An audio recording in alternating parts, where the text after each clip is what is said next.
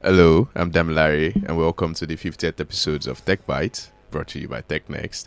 Uh, this is a huge landmark for us because it means we've been doing this and bringing you the latest news updates from the world of tech and amazing conversations with industry experts for 49 episodes.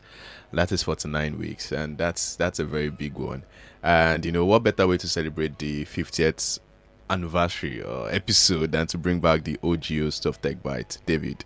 Welcome, David. Hi, hi everyone. it's nice to be here again after a very long time. Mm-hmm, mm-hmm. 50 episodes. That's very impressive. Right, Very, like very very, very impressive. Yeah. Uh, this was a very busy week for the tech ecosystem. There were lots of happenings and events, and you know, would as usual be taking you around the world of tech. You know, touching base with some of this topic, and beyond that, we would also be having a major conversation about the new uh, minister for communications, innovations, and digital economy, Bosun Tijani, and you know, we'll just be touching bases with what we think he should do for the tech ecosystem and what he plans to do for the tech ecosystem and uh, all of that. But before we get into that, we have a guest also will be joining us to have that conversation. Uh, but before we go into that, we'll just give you the news bites. So first, we have Moniepoint enters Nigeria consumer and banking segment to rival OPay and PalmPay. All right, so Moniepoint is one of those popular guys that really became popular this year because mm. of the whole cash problem that happened between January, March, April, and all of those things. And you know, it's one of the leading business banking solutions now with over 1.5 million merchants on its on its platform. So now it's saying that it wants to enter the consumer banking segment. So it will be providing a consumer facing mobile app. It will also be providing debit cards for consumers, like for me and you. That's mm. that's what it means, right? Mm. So the financial service provider will be providing MasterCard cards, Verve cards, and all of these things. With the app, like your bank app, right? You'll be able to pay bills, purchase at time, transfer funds, and all of those things. Everything you do with your bank app on a daily, you'll be able to do all of this with the app. And you would also be able to get the debit cards at ATM and POS terminals where its merchants are, right? And it even says that overdraft is coming soon, which is like mm. a which is like taking a page out of Kuda's playbook. and there've been lots of conversations about how it will just, you know, rival these big guys. What do you think, David? Can he actually do it? Um so I think Moniepoint Money Point is what we are witnessing is a slow metamorphosis of Moniepoint. Um it's good that they started their market approach from from The business the funda- SMEs, yeah. Yeah from a business part of the nigerian segment that will really not run out of business people change banks and all but Moniepoint started from giving out poses and doing all Mhm. of those transactions which when you really think about it a large volume of online transactions in nigeria are done via poses Yeah. even when you get to communities where there are no banks where people do not use banking apps people use poses Yeah. so capturing that segment of the market positioned Moniepoints in a way that they are very, very liquid. People Mm, would always mm. use their platforms, they will always get their cut off transactions and Moniepoints got in through that. Then sometimes around last year with their advert with Fino and all, they introduced bank accounts for merchants. Yeah. And and what that has done is also give them a base of B2B users. So if you have a lot of shop owners, business owners that are using Moniepoint, coupled with the fact that these business owners can use Money Point POS. POS, yeah. So Moniepoint has a steady stream of customers, and if Hmm. you're if you're selling jeans, you're selling shoes, and you're using Moniepoint account, you're using Moniepoint POS, you will be doing volumes every day. Unlike a regular individual account owner, I receive salary at the end of the month. I spread my transactions across the month, but the volume does not really change. because it's Yeah. So Moniepoint has captured that segment of the market where their bread and butter is secured. So what Moniepoint wants to do now is to become a full-fledged bank, as it were, right? Mm. Now target the mass. And and I feel what Moniepoint wants to do at this point is to get the numbers. Mm, Yeah, you've mm. gotten 1.5 million reliable merchants. um, merchants. You've gotten a lot of POS holders. Now, what you're really going to be doing is going for tens and fifties of millions of subscribers that you could use for maybe raise funds, Mhm, uh, do a mhm. lot of market visibility. Yeah. But really, it's a low profit area, right? The reports that we've read about Kuda tells us that it's a low profit area. Mhm. So I mean, they are going to be competing in that trenches with the likes of Kuda and OP. And OP is a they are they are already experienced in the trenches. The Moniepoint is going to a, a segment where they are competing with somebody that that has tested that was born time. and bred exactly. in the trenches. So it's going to be it's going to be cash consuming for Moniepoint. Mhm. But I really feel that yeah, why not? If you've done the other ones and you've gotten a consistent um, stream of income, I just think they can go for it. Yeah, I also think it's probably one of the reasons why they sponsored the current BBNaija, right? Because most likely. they will now be able to push the ads. Because I was thinking when they sponsored it, like your business guys are in the streets, are they really going to watch BBNaija that much to want to get your POS and all of those things? But it makes sense now because everybody that watches BBNaija can now go ahead to download the Moniepoint app and have an account. Exactly. So exactly. that was that was a master class or master stroke. so yeah, Moniepoints. We wish you the best as you get into the trenches. Welcome. so the next uh, is Founders Factory Africa closes a 114 million round to better serve founders in Africa. So if you don't know, Founders Factory Africa is a South Africa-based venture capital firm that invests in early-stage startups, and it, allowed, it announced this week that it has closed 114 million dollars to scale uh, its model to better serve founders across the African tech ecosystem, which it will be using to fund founders, fund startups in early stages, and all of those things. This is a good news for the tech ecosystem because we're currently in that period where money is not coming in that much. Mhm. People, everybody is sh- Mhm. shutting down the bank, you know, trickling down small, small things out there. And for someone to raise 140 million to still be able to invest in tech startups, it is a huge one. A huge chunk of the funding came from Mastercard Foundation, the Johnson and Johnson Impact Ventures, an impact fund within the Johnson and Johnson Foundation, the Scotty Foundation, which focuses on improving healthcare solutions in developing countries. Uh, I think this is this is a very good one for the tech ecosystem. Yeah, yeah. A win is a win. Mhm. Anytime, any day. Mhm. Um, so what what Mastercard is doing, I mean, what Mastercard has been doing across this system is also what we see them do with Founders Factory. Uh, Mm. Founders Factory has been doing a lot in this space. Now, getting this investment from platforms like Mastercard and the others shows that at least the the traditional, though innovative players, still have Mhm. a lot of faith in the ecosystem Yeah. might not really be getting funding from the new players as it were because of economic factors but this is a very hopeful news for africa like founders factory I, I mean with the model that we've seen we've seen that they don't just give funds they also provide support yeah, incubation and all of those things. yeah. incubation they give you they give you uh, consulting on talent on marketing on Yeah. product development and all so founders factory is like a good vehicle to to utilize this fund so it's a win a win is a win for mm-hmm. point. any win at all is a win. so yeah, I mean, and so far they've invested in 55 tech startups across 11 countries in East, West, North, and Southern Africa. So if you're a founder, startup owner listening to this, uh, you might want to watch out for Founders Factory Africa. Yeah, Mm. you can thank us later though.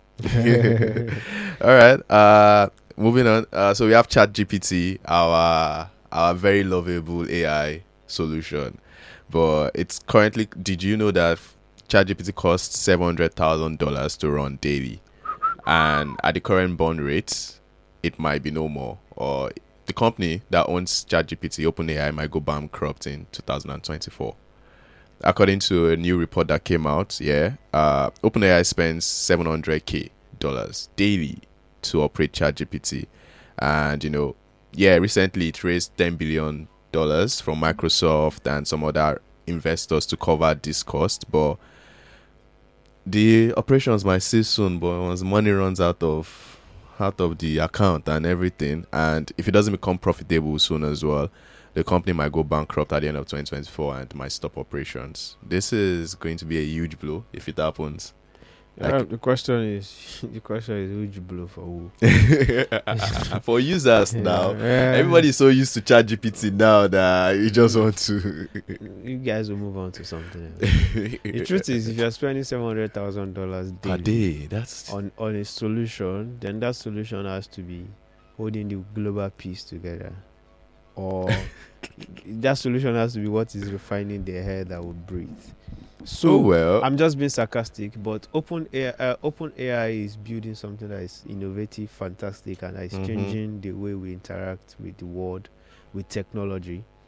But the problem is, it is difficult monetizing the market to be able to make that volume of money per day. yeah, Yeah, Actually. I'm not even sure Facebook and and all makes seven hundred 700K thousand dollars per day.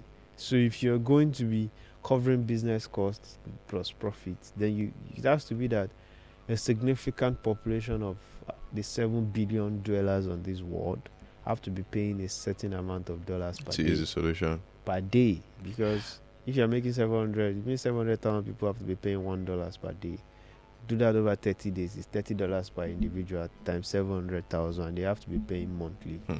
I'm Oh. not sure there is really a lot of startups that have That, a lot run of tech companies that have that kind of user base paying user base across the globe so it's a difficult one they, they, they really need to think of how they can scale down the service hmm I mean, they projected 200 million dollars as annual revenue in 2023, and in 2024 they are projecting 1 billion US dollars. And even if they hit those targets, it won't still be enough to keep it running or afloat.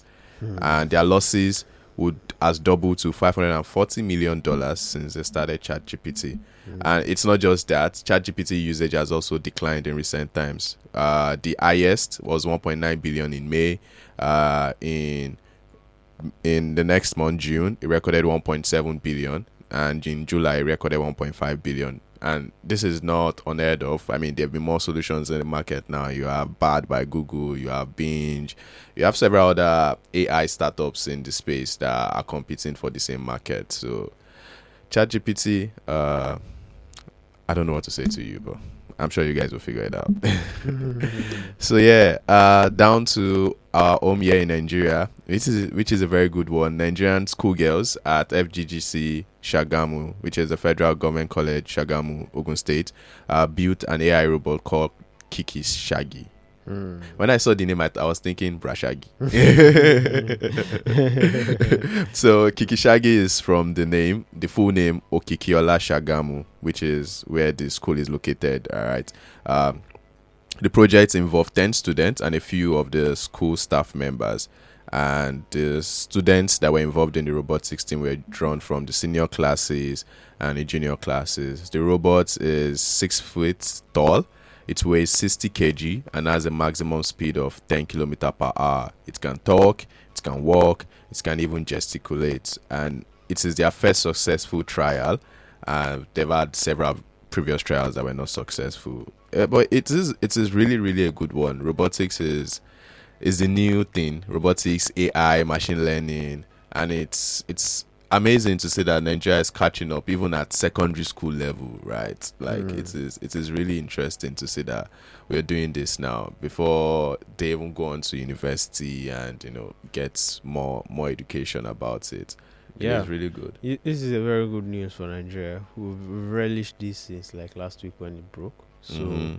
it's a very good news to see young people creating these at the secondary school level is fantastic. Um, for me, I would just say that if government could, government of that state could look at how they could institutionalize this creativity, starting from that school, then down to other schools. How do we create labs where young people, rather than drawing thorax and spider, can begin to create solutions that can that can change the world, right? So this might be a beginning, but it's a good beginning. Yeah, it is. It is. Well done, girls, and we hope several other schools and locations take take after you and do so. Yeah. Yeah. So uh, apparently, the fight of the century for the tech ecosystem that we've been expecting might not be happening anymore. Uh, this is because Mark Zuckerberg has said he's probably no longer interested in the cage fights because Elon Musk is unserious. Uh, just to give you a bit of a background, if you've listened to Tech Byte before, we've talked about this fight. Uh, Elon Musk and Mark Zuckerberg. Elon Musk is the CEO of Twitter, SpaceX, Tesla, and Mark Zuckerberg is the CEO of Meta, which owns Facebook, WhatsApp, Instagram, and now Threads, right? And so many other solutions. So the two of them have hinted that they would actually have like a fight, like a cage fight, you know, in a location that was undisclosed, and all of the returns would go to charity and all of that. And there were so many memes that flew around the internet that week that this announcement was made. Like so many memes. And now Mark Zuckerberg is saying he's down today, tomorrow, he's ready. But Elon Musk has been the one that has been pushing. Elon Musk initially said, Oh, he needed to get a back surgery for his back. if, if Mark wants to beat somebody, he should beat someone and eventually Elon Musk is now saying, let's take the solution that let's take the fight to somewhere in Italy or something. Let's do it like gladiator style. When an already announced location was somewhere in the US. So Mark Zuckerberg is like, bruh, come clean or let's forget about this thing. Uh, people have been saying Musk is scared because Mark is a trained jiu-jitsu practitioner and you know he's ready. He says he's ever ready. But Musk is like the one that is uh, is, is, is going back. Man is scared. My guy doesn't want to get beaten. Or, or, So- also we think. Well, I, I think that I, I think it's just typical of Elon Musk to to either create challenges or accept challenges without really thinking it through. I don't know what his personal routine is, but I don't see Elon Musk as someone that is very fit. Nah, I don't think yeah, so. but Mark, I mean, you could see the transformation and some of the activities he posts online. Yeah, Uh, this guy is ready to kill people. he, he engages in a lot of physical activity. So just having a challenge with someone and if you're really going to go on that challenge for three months, six months, you should be doing activities daily that will put you at some point where you have some leverage. And I don't see Elon Musk doing any of that. So either you do the gladiator style or you do the anyhow Bro, just Anyhow, fight. just whichever way the world wants to see two tech people go go head to head. But I'm not sure physically Elon Musk is ready for it. And I would just advise Mark, just move on, bro. Uh, Yeah. Fight someone else because even if you do an Elon Musk Go and pay me in your hand. He's gone. people will take it beyond normal fight. Yeah, so Mark has said he's moving on to other people who are You serious fight, about fight fight and If all of those wants things. to fight, he should come and fight. Like, if you want to, okay, okay. The last person that said that, we know where he is now. if he wants to fight, he should come and fight. All right, that brings us to the end of our news around the world of tech. We'll be going into the conversation now. And like I mentioned earlier, the conversation is about expectations for the new Minister of Communications, uh, Innovation, Innovation and the Digital Economy, Bosun Tijani. What do we expect from him? Uh, as the new minister, just to give you a background on Bosun Tijani, Bosun Tijani is a Nigerian British entrepreneur and co-founder of the Co-Creation Hub, popularly known or called as CC Hub. Uh, it's one of the leading Pan African innovation and technology center. Uh, so Bosun, Bossman, as is frequently called by you know tech bros and techs in the ecosystem, is known as a very big industry leader in the African technology ecosystem. I mean, majority of the innovations we have, recent innovations, the millennials, Gen Z innovations, majority of the founders had to go through CC Hub at one point or the other. Many of them were incubated at CC Hub. So Bosun has been like a like a John the Bas- Baptist for many and many apostles of the tech ecosystem now. I mean, he was named as one of uh, one of the hundred most influential people on the continent by the New Africa magazine. When Mark Zuckerberg in, visited Nigeria in 2016, he was one that initiated it. Uh, the first visit of Mark Zuckerberg, and you know this was also to put Africa on the map in terms of global technology. He has also hosted several other global tech leaders, uh, Mark Jack Dorsey, and recently he had a fireside chat with Microsoft founder uh, Bill Gates. You know, uh, in 2019, CC Hub also acquired Kenya's iHub and has gone on to create a design lab in Kigali and Rwanda in the same year. And in 2023, CC Hub has also expanded into Southern Africa, in Namibia, and all of that. So he's actually a very big guy in the tech ecosystem. And when it was announced, if you're on tech Twitter or tech any platform online, you could see like many people were actually happy about the announcement. But David, what do you think about the appointment? Yeah, I think it's good for the tech ecosystem. It's it's only any, it's only you would only say it's not a good thing if you are ignorant or if you do not know Bosun Tijani as it were. Okay, it's very good for the ecosystem for a couple of reasons. F- first, Bosun Tijani was here when the ecosystem was at its nascent stage, right? Mhm. CC Hub is about 10 years old, and 10 years is a long time in Nigerian tech history. A lot of the startups that are here right now, not very many of them are up to 10 years in age.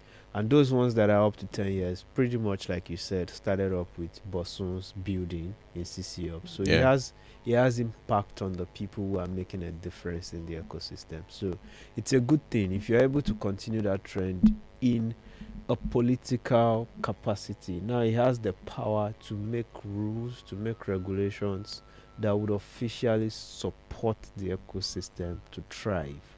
And that is a good thing about his appointment. That's the first one. Second is for once, that is this is an opportunity for young people to make those decisions. I mean, Mhm. person is not old. Yeah, it's 46. Yeah, it's not old. He, he's not a old person, and he has a. lo- And most importantly, he has a lot of young people around him, people that he Mm, could mm. put in other positions to make other decisions. Not, don't forget that the ministry that he has been handed over, and that he has been given to manage, has different parastatals that make critical decisions that affect the ecosystem. So it, it could make impact in a, in a very diverse ways and it's very good for the tech ecosystem across board in Nigeria. Very, Mhm. very good. Yeah, very good. Uh, just like I mentioned at the beginning of this podcast, we will not be doing this alone. So we have on the call with us Tomiwa. Tomiwa is editor here, managing editor at TechNext. Boss, welcome. Thank you, Damien. It's a pleasure to be here, you know, always. Mhm. And like everyone is feeling tech ecosystem. I'm very happy that Bosun has been named. Now, one of our own has been named as the Oh, Minister shit. for Communication. Yeah, yeah. So the um, so I'll be moving on to the next. So the IT, ICT space in is a very prominent one, like David mentioned in Nigeria. I mean, uh, in 2022, the ICT space contributed about 15% to the Nigeria's to Nigeria's GDP in total, which is which is a huge sum. I think it was even more than oil. Yeah, yeah. I think it was more than oil. 15.35%, which is a growth of uh, from the 14.20% in 2021. So we've seen steady growth in the ICT space. And just in case you're listening to this podcast, uh, the ICT space, when we talk about it in terms of Nigeria, it's not just startups. It comprises of telecommunications, information services, publishing, motion picture, sound recording, music production, and broadcasting. All right, it encompasses of all of these things as well as several other ones, right? But this is like the umbrella for it. So, this is what Bosun has been tasked with doing. It's a Mhm. very huge one. All right. Uh, so I'll be going into the next question. What are some things that you kind of expect from him over the next four years at least? David. Well, um, I breaking it into a couple of components actually is the best way to look at this because, I mean, when you pretty much ask people, they will say make rules that support the ecosystem, NSAS. Yeah, those are part of it, but it's best for us to to break it down into different components. And in one of our write-ups in TechNext, we did that. We explained it in different parts. I think the first fundamental point is policy. Policy that really helps the ecosystem. Policy that helps anyone that has a smart idea in the ecosystem to be able to make money without any fear that government would clamp down on the idea simply because they don't understand it or they don't agree with it. So policy, policy is the first point, and being sitting in a room with the presidency, with a lot of other powerful entities, Mm. you should be able to, Bosun should be able to create that table where the younger generation, who are the innovators, can sit down across the table with the older generation, who are, who are in position of power to say, this is how we want it to look like, and these are the solutions we're going to create to make it look like it. Um, it is natural for young people, innovative young people, not to see the dangers. So the older people could always see what the dangers are, and we could s- sit across the table, have those conversations, and come to a center point. So I see him uh, bringing CBN to a Mhm. roundtable with fintechs. I see Mm. him bringing NCC to a roundtable with both fintechs and telecom providers to say, how do we create opportunities for everyone to play in this space? Banking services shouldn't just be for banks.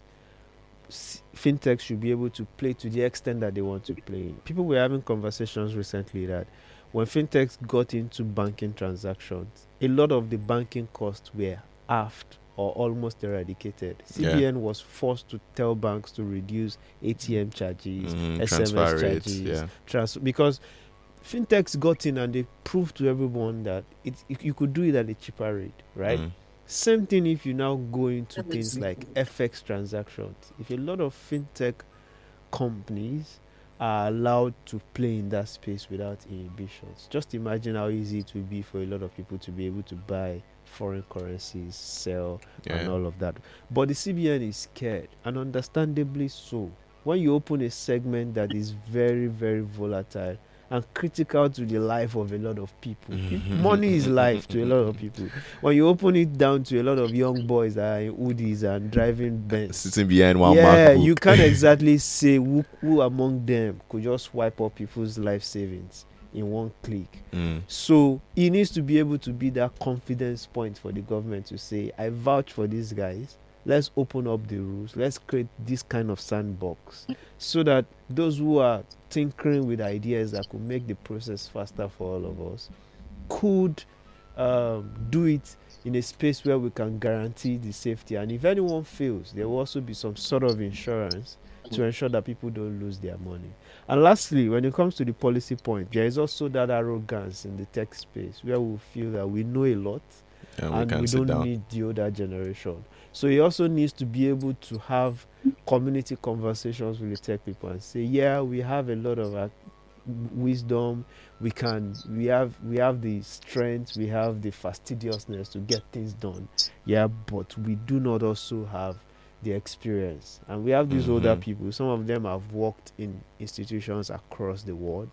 Right? Let's have conversations, and those conversations will help us rather than derail us. Um, so the pol- the policy regulation is the most important part. I just give a summary to it, but for starters, the the the the, the tech ecosystem needs to get out of loggerheads with the government, Yeah. and only the minister of tech, who is a young person who we see as one of us, can facilitate that conversation. And I think that is the starting point for Bosun. Hmm. Hmm. Great. Uh, Tomiwa, do you want to weigh in on that? What are some things you, you would be expecting from Bossman over the next four years at least? Well, over the next four years, we expect a lot from him. Like the president said during his campaign, Bosun needs to hit the ground running.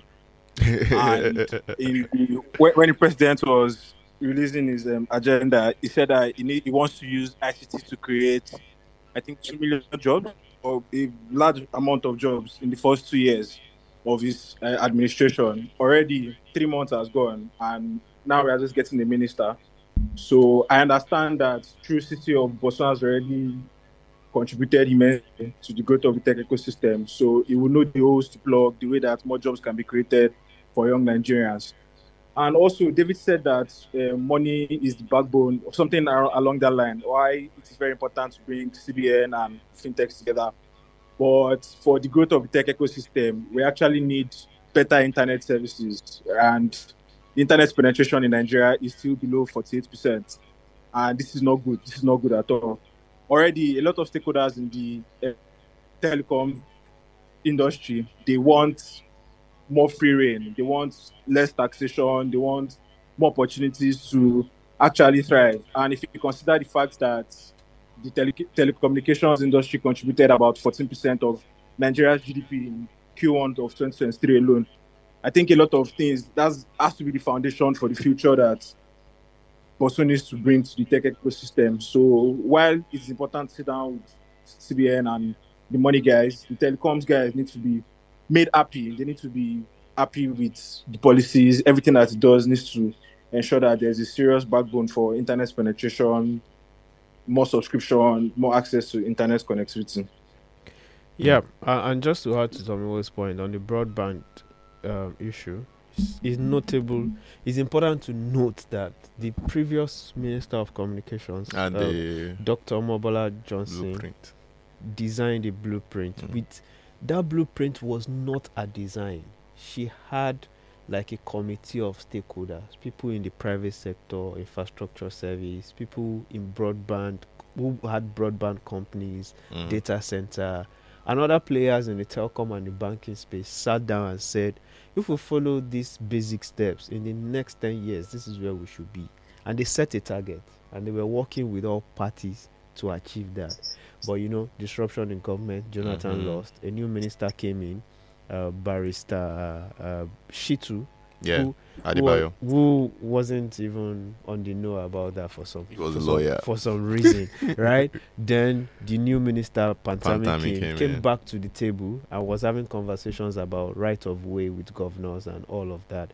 And a lot of the states reduced the cost of right of way Mm. so that, so that fibers could be laid across their state, and some are yet to come to terms with that. Just to add to uh, Tomiwa's point, it is not sufficient for us to say we need to have broadband and we're going to be issuing statement. Bosu now needs to sit with stakeholders and say where did we stop? Forget about the hula baloo we re- updates we receive every month. Like millions of Nigerians are on internet. What is the quality of the, The internet, internet that itself, they have yeah. access to?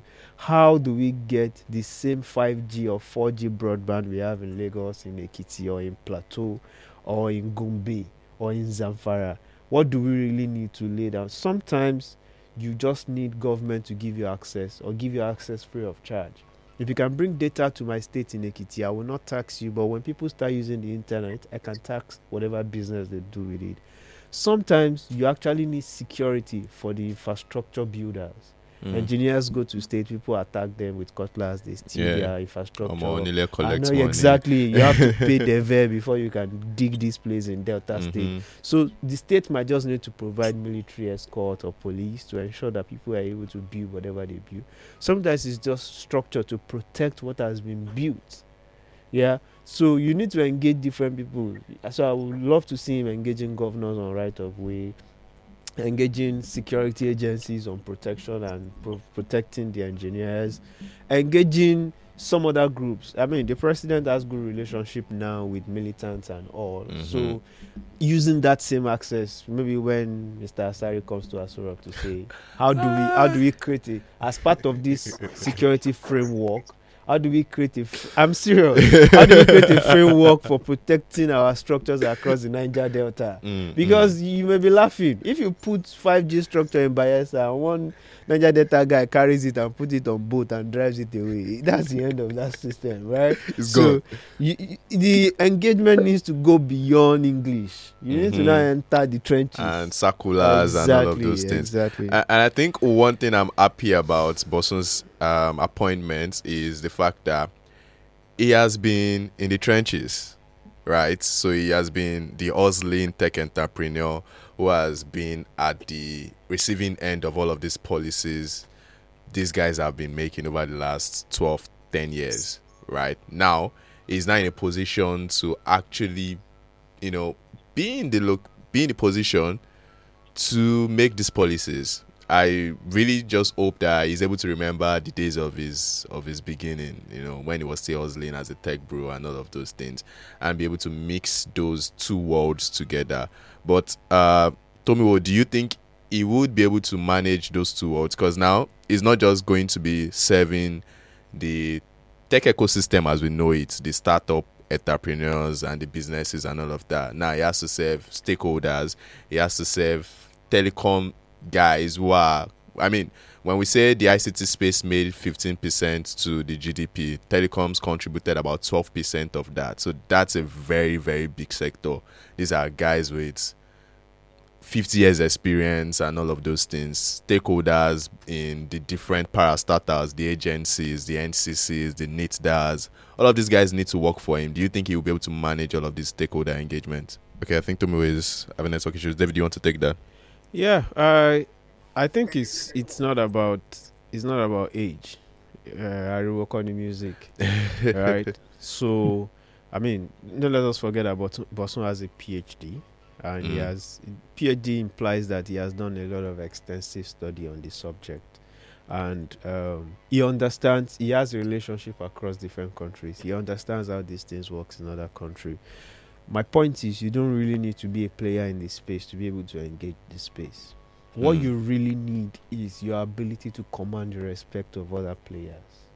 And to be fair, there are people in some of these parastatals. Don't forget that the Ministry of Communications have about seven parastatals: NCC, NITDA, Galaxy Backbone, um, NIMC, um, NASDRA. Um, I mean, I said NASDRA. There is the other side. nesa NESA, which does satellite, and one other company that does uh, planning and strategy.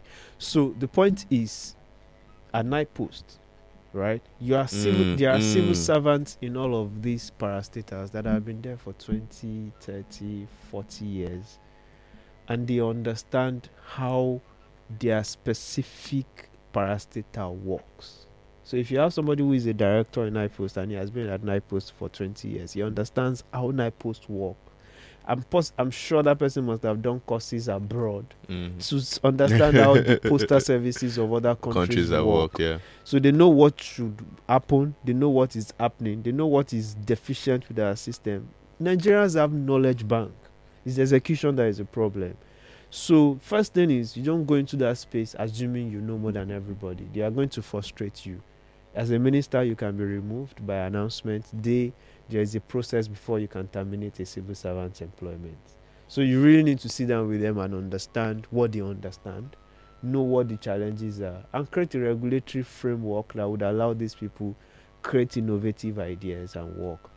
Um, just to point it out, the minister has the power now to choose most of the heads of this parastatal. Of course, with an approval from the president. Sometimes he doesn't really need to, so he can Mm. choose the uh, head of NITDA head of NISDA, post office master of the of NIPOST, and all of that. And these are very powerful people that he can choose hire and fire.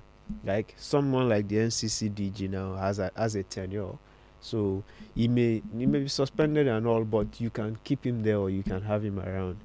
Um, he has two options, practically speaking. Choose your own people or people that are that you know and you have certified across all of those places. Those people will work with the civil servants anyway, or work with the people that are presently there to say, let me understand what your challenges are, and how do we work around this. Whichever option he chooses at the end of the day should be left to whatever he feels is best. I mean, if the president trusts him to head those parastatals, then he has to make a decision. But the first thing is engagement. If I were in his shoes, the first thing I would do is to have a conversation with everyone in those parastatals. I mean, the heads of those parastatals, and understand their specific challenges. Then you can now create policies, take it to the president to sign. Some might be just direct presidential order Hmm. like to say when when NIMC was moved from the office of the Secretary General of the Federation to under the Ministry, Ministry of, of Communication. Communications, it was just a letter by the president. It was an it was a presidential order. So you could give orders too that could eradicate some of the duplicates duplications that we have in the system. People use NIN, they use BVN, they have Mm, they have mm. online registration for ID card, for driver's license or passport. I would expect that someone like him will create a unified system that would have the identity of all Nigerians in one bank. It would just be a serial number. That if I call my number, you can find everything about me: my driver's license, my marital status, my my banking details, my criminal record, my girlfriends, my nickname, my primary school. That is what happens in other countries, right? Mm, And mm. I know he has experienced these systems in other countries. So Yeah. you should be able to bring it back home and say, NIMC, sit on the table. Um, who manages BVN? NCC, sit on the table. How do we unify this system? How, how do we create a single serial code from all of these structures that can contain the data of all Nigeria? So engagement is the first step for him. Hmm, yeah, solid, solid. Tomi, are you back with us now? Yes, I am. I had network issues for a minute. Apologies. Yeah, sure, sure. Uh, so one thing Bosun had hinted or talked about recently, like two months ago, when he was uh when he was having a talk, was about funding. So the total funding that came into Africa last year was about five billion dollars, and Bosun had said that Nigeria itself has the capability to attract over ten billion dollars in funding as long as the conditions are right. Right. So I mean, I'm expecting now that as minister, the ball is in his court to do this. What are some things you think he might want to put into place to ensure that he hits his targets and goals? Well, first, you know that he has some international experience himself. Like he has, for him to be able to bring in Mark Zuckerberg in 2016, Jack Dorsey, and Bill Gates means he's well respected in the global system, right? So he knows what we need to do to ensure that more investors are willing to come and invest in the country. And of course, the Nigerian tech ecosystem is arguably the biggest in Africa. So already knows the potential that have, and he also knows the right people across the world and what those guys stand to gain, what we stand to gain, the gaps in the markets that can be exploited, and where serious investment should come in. Of course, like David mentioned earlier, there are some policies that should be around because there are plenty foreign companies that have been in the country for many years that they are shutting down now, moving out. Not talk of the new ones that are already looking for how to exit the market. So of course the policies have to be favorable. Oh, okay, right. So I was done speaking about why Bosun is to ensure that the policies are favorable for all investors and also connecting them with the right people in Nigeria. Mm, great, solid. All right, I, th- I think we've touched base with what he should be doing about the next four years and funding and all of those things. But let's put ourselves in his shoes. If that's the last question now, right? Uh, if you were to be Bosun, what would be that very first thing you would be doing, David?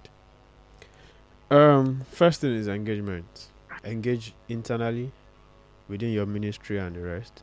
Engage ecosystem players outside of your ministry. So talk about players in the private sector, companies providing services, companies playing in that space. Normally, engage them. Right? Have community gatherings, speak with people. Then the next thing is action action, action, action. The biggest challenge this ecosystem has is funding. I'm not I'm just talking of funding for startups, but funding for other traditional players that are not used to raising funds VC normally. funds and all of that, yeah. So I feel that the government of Nigeria, this is my this is my personal opinion, should create a fund for investing especially first in businesses that are critical and it should not be optional. So if I Mm. see a flutter Flutterwave doing the finances of about 100 million Nigerians, I should start thinking, guys, come. I want to take 20% of your business and I'm giving you 100 million dollars.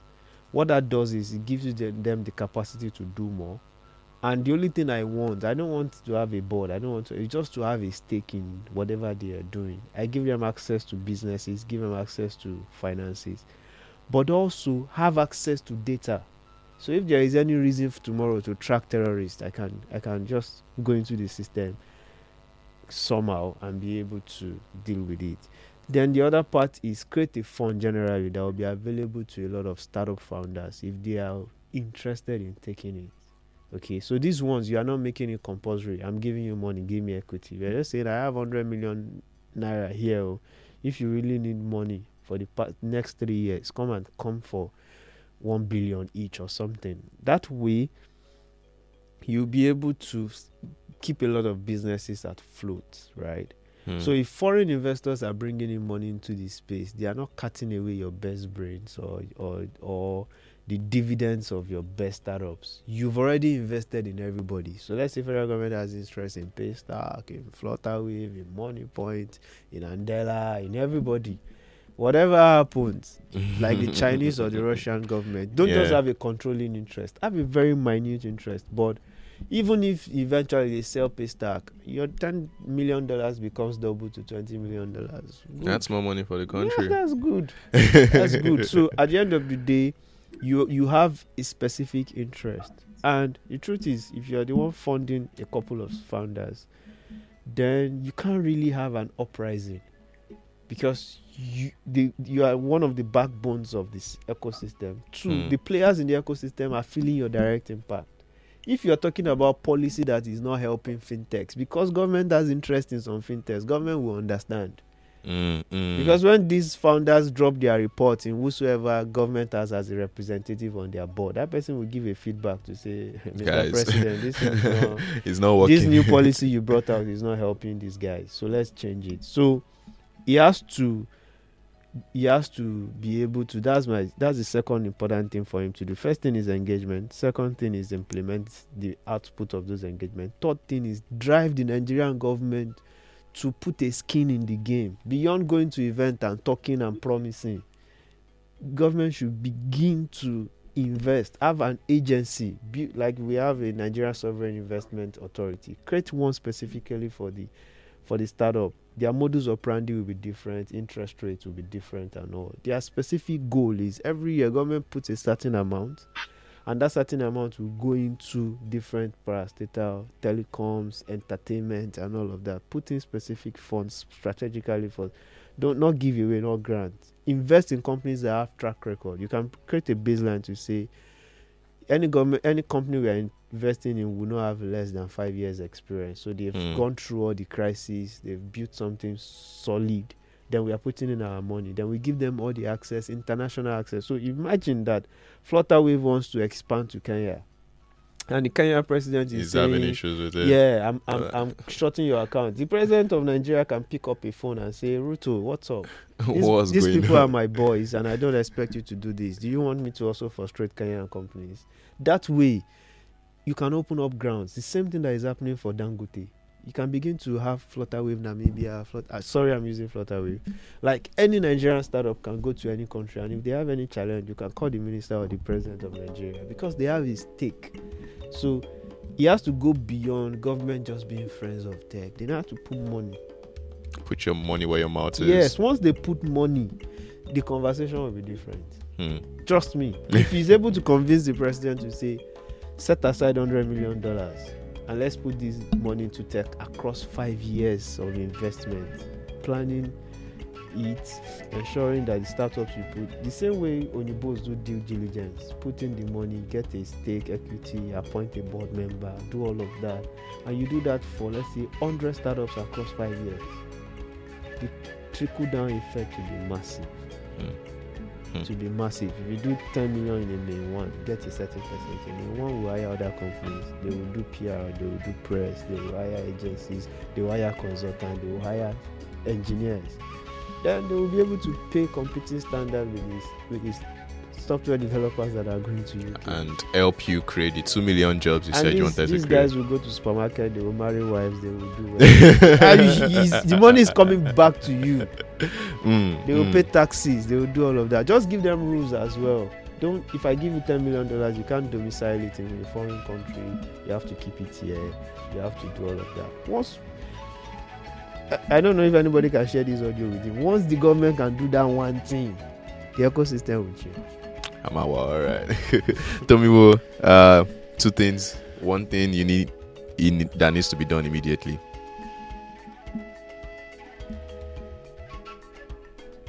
Uh, I think Tomiwa is off. Okay. Okay. Um, yeah, I think that brings us to the end of our conversation for today. Uh, thank you very much, Tomiwa. Thank you very much, David, for being on this call today. Uh, it's been an insightful one. And yeah, Bosun, Bossman, if you're listening, you can reach out to us later. You can thank us. but yeah, that brings us to the end of it. Don't forget this is episode 50, and that means you have 49 episodes to listen to.